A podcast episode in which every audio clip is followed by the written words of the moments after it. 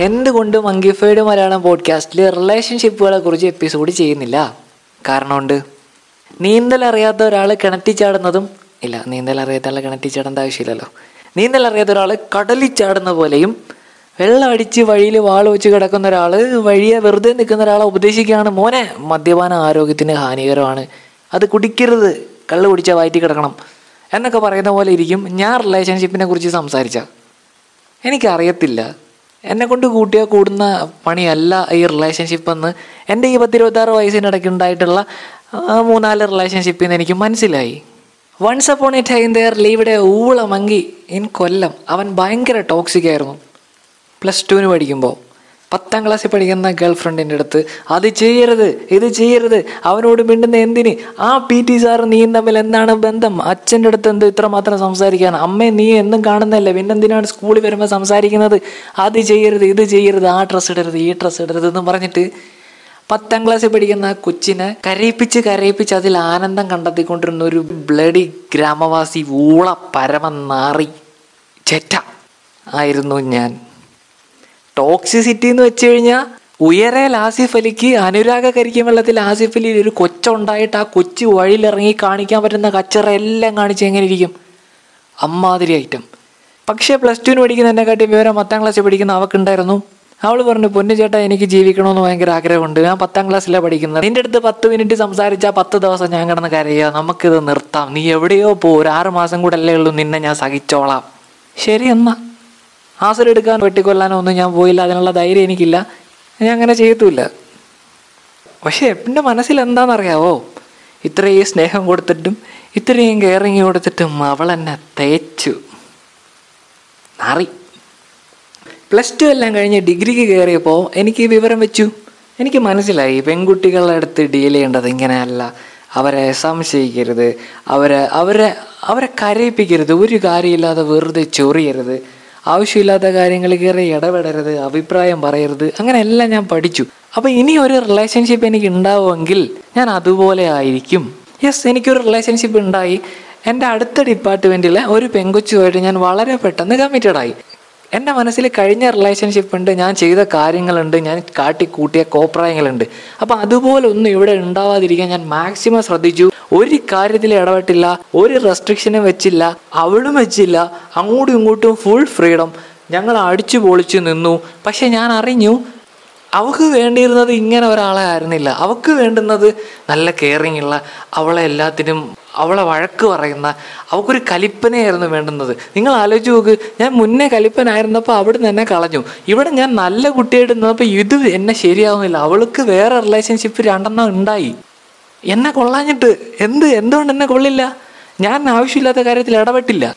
ഞാൻ ആ ഡ്രസ്സ് ഇട്ടുകൊണ്ട് വന്നപ്പോൾ വഴക്ക് പറഞ്ഞില്ല. ഷാൾ ഇടാതെ വന്നതിന് ഞാൻ വഴക്ക് പറഞ്ഞില്ല. ഇതൊന്നും ചെയ്യാത്തതുകൊണ്ട് അവൾക്ക് ഞാൻ ശരിയല്ലത്രേ. അന്നാണ് എനിക്കൊരു കാര്യം മനസ്സിലായത്.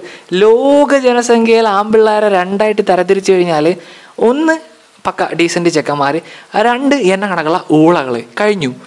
പക്ഷെ പെമ്പിള്ളേരുണ്ടല്ലോ.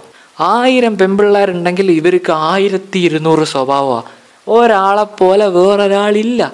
ഇയാളുടെ അടുത്ത് സംസാരിക്കുന്ന പോലെ അയാളുടെ അടുത്ത് സംസാരിക്കാൻ ചെന്നാൽ ചിലപ്പോൾ പല്ലുണ്ടാവില്ല. നോക്കിയും കണ്ടും ഡീൽ ചെയ്തില്ലെങ്കിൽ നമ്മളെ കൊണ്ട് കൂട്ടിയാൽ കൂടുന്ന പണിയല്ല ഈ റിലേഷൻഷിപ്പ് എന്നുള്ളത്. എനിക്ക് അന്ന് അവിടെ മനസ്സിലായി. ഞാൻ തീരുമാനമെടുത്തു. ഇനി എന്റെ ജീവിതത്തിൽ പെണ്ണില്ല. പഴയ കുറേ മലയാള സിനിമകളൊക്കെ കാണുന്നത് കൊണ്ട് എനിക്കറിയാം സ്കൂളിൽ നിന്നും കോളേജിൽ നിന്നും ഒക്കെ അല്ല നമുക്കുള്ള റിലേഷൻഷിപ്പ് വരാൻ പോകുന്നത്. നമ്മുടെ നാട്ടിൽ അല്ലെങ്കിൽ മുറപ്പെണ്ണ്. അങ്ങനെ പല വഴി എന്റെ ഉള്ളിന്റെ ഉള്ളിൽ ഞാൻ അന്വേഷണങ്ങൾ നടത്തുന്നുണ്ട്. പക്ഷെ ഒന്നും സെറ്റ് ആവുന്നില്ല. ഓക്കെ പെണ്ണ് വേണ്ട എന്ന് പുറമേ പറഞ്ഞുകൊണ്ടിരുന്നു. ഉള്ളിൽ അന്വേഷിച്ചുകൊണ്ടിരുന്നു. അങ്ങനെ കോളേജെല്ലാം കഴിഞ്ഞു. കുറേ നാളൊക്കെ ശേഷം ഞാനും എന്റെ ഒരു ഫ്രണ്ടും കൂടെ ന്യൂ ഇയറിന്റെ തലേ ദിവസം ബാറിൽ പോയിരിക്കുക അങ്ങോട്ടും ഇങ്ങോട്ടും കഴിഞ്ഞ വർഷങ്ങളെക്കുറിച്ചും ഇനി വരാൻ പോകുന്ന വർഷങ്ങളൊക്കെ കുറിച്ച് ഭീകരമായ ചർച്ച. എന്നോട് ചോദിച്ചവൻ എന്താടാ നിന്റെ ഫ്യൂച്ചർ പ്ലാൻസ് എനിക്ക് അപ്പോഴും എപ്പോഴും എപ്പോഴും പറയാൻ ഒറ്റ കാര്യമുള്ളൂ. ബഡ്വേസറിന്റെ കുപ്പിയിൽ ആണയിട്ട് ഞാൻ പറഞ്ഞു ഇനി എന്റെ ലൈഫിൽ ഒരു പെണ്ണില്ല. ബാറിലിരുന്നു അടിച്ചു സെറ്റായി ന്യൂ ഇയർ പാർട്ടി എല്ലാം കഴിഞ്ഞ് വീട്ടിൽ പോയി കിടന്ന് ഉറങ്ങി മൂന്ന് മൂന്നര ആയപ്പോൾ വൈകുന്നേരം എണീറ്റു. ഫോൺ എടുത്ത് നോക്കിയപ്പോൾ ഐ ലവ് യു. ഒരു വാട്സപ്പ് മെസ്സേജ്. എന്റെ കസിന്റെ കൂടെ പഠിക്കുന്ന ഒരു കൊച്ചാണ്. അവളുടെ കയ്യിൽ എന്റെ നമ്പർ ഉണ്ട് എനിക്കൊരു ഐ ലവ് യു വന്ന് കിടക്കുക. എനിക്കറിയാം ഇത് മറ്റേ ഡെയറാണ് നമ്മൾ തിരിച്ചെന്ത് പറഞ്ഞാലും അവരൊരു ഫോർവേഡ് മെസ്സേജ് അയച്ച് തരും. പക്ഷെ ഞാൻ എന്ത് ചെയ്തു? അപ്പം തന്നെ ഞാൻ ഫോൺ എടുത്തിട്ട് തലേ ദിവസം എന്റെ കൂടെ ശബ്ദം ചെയ്യാൻ വന്നതിനെ വിളിച്ച്. അളിയ അവൾ എന്റെ അടുത്ത് ഐ ലവ് യു എന്ന് പറഞ്ഞു. ആ പൊട്ടൻ ഈ ഡയറിന്റെ കാര്യം അറിയില്ല എന്ന് തോന്നുന്നു. അവൻ എന്റെ അടുത്ത് പറഞ്ഞു എടാ നിന്റെ ആഗ്രഹം നാട്ടിൽ നിന്നൊരു പ്രേമം വേണമെന്നല്ലടാ. നിനക്കൊന്ന് മുട്ടി നോക്കിക്കൂടെ? വെറുതെ വെള്ളം ഒടിച്ച് വാളും വെച്ച് കിടന്ന എന്റെ മനസ്സിലേക്ക് ആവശ്യമില്ലാത്ത വിത്തുകൾ പാകിയിട്ട് ആ തെണ്ടി കാളും വെച്ച് പോയി. ഞാൻ ആലോചിച്ചു ശരിയാണല്ലോ. അവൾ നാട്ടിലാണ്. എന്റെ വീട്ടിൽ നോക്കി അവളുടെ വീട് കാണാം. നടുക്കൂടെ ചെറിയൊരു കായൽ ഒഴുകുന്നുണ്ടെന്നല്ലേ ഉള്ളൂ. അത്രയും അടുത്തൊരു പെങ്കുച്ച് സെറ്റായി കഴിഞ്ഞാൽ കല്യാണം. ഒരു വള്ളത്തിൽ അങ്ങോട്ട് പോയി കല്യാണം കഴിക്കുക. വേറൊരു വള്ളത്തിൽ കെട്ടിക്കൊണ്ട് ഇങ്ങോട്ട് വരിക. നമുക്ക് അക്കരെ ഇക്കരെ നിന്ന് കാണാം.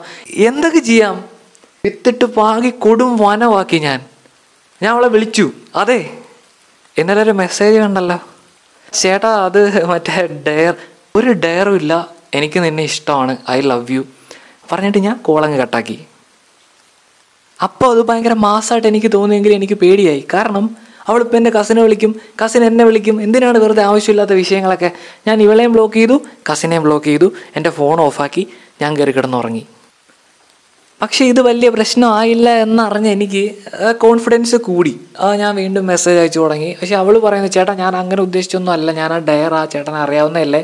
ഞാൻ വീണ്ടും പറഞ്ഞുകൊണ്ടിരിക്കുക അത് ഡെയറോ എന്തോ ആയിക്കോട്ടെ അതുകൊണ്ട് ഇപ്പം എനിക്കെന്താ നിന്നെ ഇഷ്ടപ്പെട്ടൂടെ എന്റെ ഉള്ളിൽ ഉറങ്ങിക്കിടന്ന പഴയ സങ്കര ഇനം കോഴി വീണ്ടും ഉണർന്നു. ആ അവൾക്ക് മെസ്സേജ് അയച്ചു ശല്യപ്പെടുത്തി വെറുപ്പിച്ചു. അവൾ കോളേജിൽ പോണ വഴിയിലൊക്കെ പോയി നിന്ന്.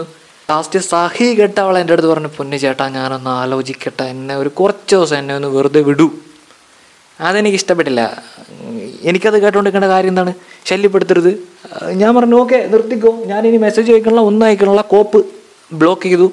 പോയി. നമ്മുടെയൊക്കെ സ്ഥിരം പരിപാടി എന്നാ? വഴക്കിട്ട് കഴിഞ്ഞാൽ വേണ്ട നിന്റെ നമ്പർ ഞാൻ ഇവിടെ വെച്ച് ഡിലീറ്റ് ചെയ്ത് കളഞ്ഞു. പക്ഷേ എനിക്കത് കാണാതെ അറിയാം എന്നിട്ട് ഞാൻ ഡിലീറ്റ് ഒക്കെ ചെയ്തു മുമ്പ് വെച്ച്. ഇനി എന്നെ വിളിക്കണ്ട. ഞാനും വിളിക്കത്തില്ല. അവളെന്നെ വിളിക്കാറൊന്നുമില്ല. എന്നാലും ഞാൻ ചുമ്മാ മാസ് അടിച്ചു. എന്നിട്ട് ഞാൻ നടന്നു പോയി പിന്നെ ഞങ്ങൾ തമ്മിൽ ചാറ്റൊന്നും ഉണ്ടായിരുന്നില്ല കോൺടാക്ട്സ് ഒന്നുമില്ല അങ്ങനെ ഇരിക്കെ നമ്മുടെ നാട്ടിൽ ഉത്സവം വന്നു.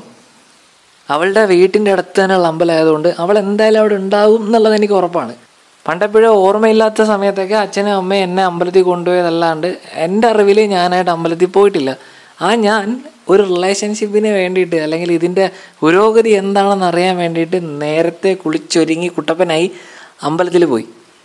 ചെന്നപ്പോൾ അവളും അവളുടെ അമ്മയും അവളുടെ വേറെ കുറേ കൂട്ടുകാരും എല്ലാവരും അവളോടെ ആയിട്ട് നിൽപ്പുണ്ട് എനിക്ക് ജസ്റ്റ് കാണണം എന്നേ ഉള്ളൂ. പക്ഷെ അവൾ എന്നെ നോക്കുന്നുണ്ട്. ഞാൻ കൊടുക്കുന്ന ലോകത്തെങ്ങും ഇല്ലാത്ത ആറ്റിറ്റ്യൂഡൊക്കെ ഇട്ട് ഞാൻ അവൾ നോക്കുമ്പോൾ ഞാൻ തിരിയും. എനിക്ക് ഞാൻ അവളെ കാണാൻ വന്നല്ലോ ആ രീതിയിൽ അങ്ങനെ ഇരിക്കുമ്പം അവളിങ്ങനെ ഹായ് പറഞ്ഞു. അപ്പോൾ എനിക്ക് അറിഞ്ഞോ അറിയാതെ ഞാനും ഹായ് പറഞ്ഞു. ഞാൻ അവിടോട്ട് ചെന്നു. ഇനി അങ്ങോട്ട് വേറെ ലെവലിലാണ് സംഭവം പോണേ. ഇത്ര നേരം പറഞ്ഞ സിറ്റുവേഷനുമായിട്ട് യാതൊരു രീതിയിലും മാച്ച് ആവാത്ത പോലെയാണ്. അതുകൊണ്ട് ബിസിനസ് തന്ത്രമാണെന്ന് വിചാരിക്കരുത്. നമുക്ക് മോണിറ്റൈസേഷൻ ഒന്നുമില്ല ഒരു സെക്കൻഡ് പാർട്ട് പോലെ അധികം വൈകാതെ രണ്ട് മൂന്ന് ദിവസത്തിനകത്ത് എന്റെ കഥന കഥ ഒരു ബോയ് ഫ്രണ്ട് എങ്ങനെ ആകരുത് എന്നുള്ളത് അടുത്ത എപ്പിസോഡിൽ പറയാം. തെറി വിളിക്കരുത് ഇനി അഥവാ നിങ്ങൾക്ക് തെറി വിളിക്കാൻ തോന്നുന്നുണ്ടെങ്കിൽ എന്റെ ഇൻസ്റ്റാഗ്രാം മെയിൽ ഐ ഡി ഒക്കെ ഡിസ്ക്രിപ്ഷനിലുണ്ട്. പാർട്ട് ഉടനെ ഉടനെ ഉടനെ വരും ഉടനെ വരും. ഉറപ്പായിട്ടും.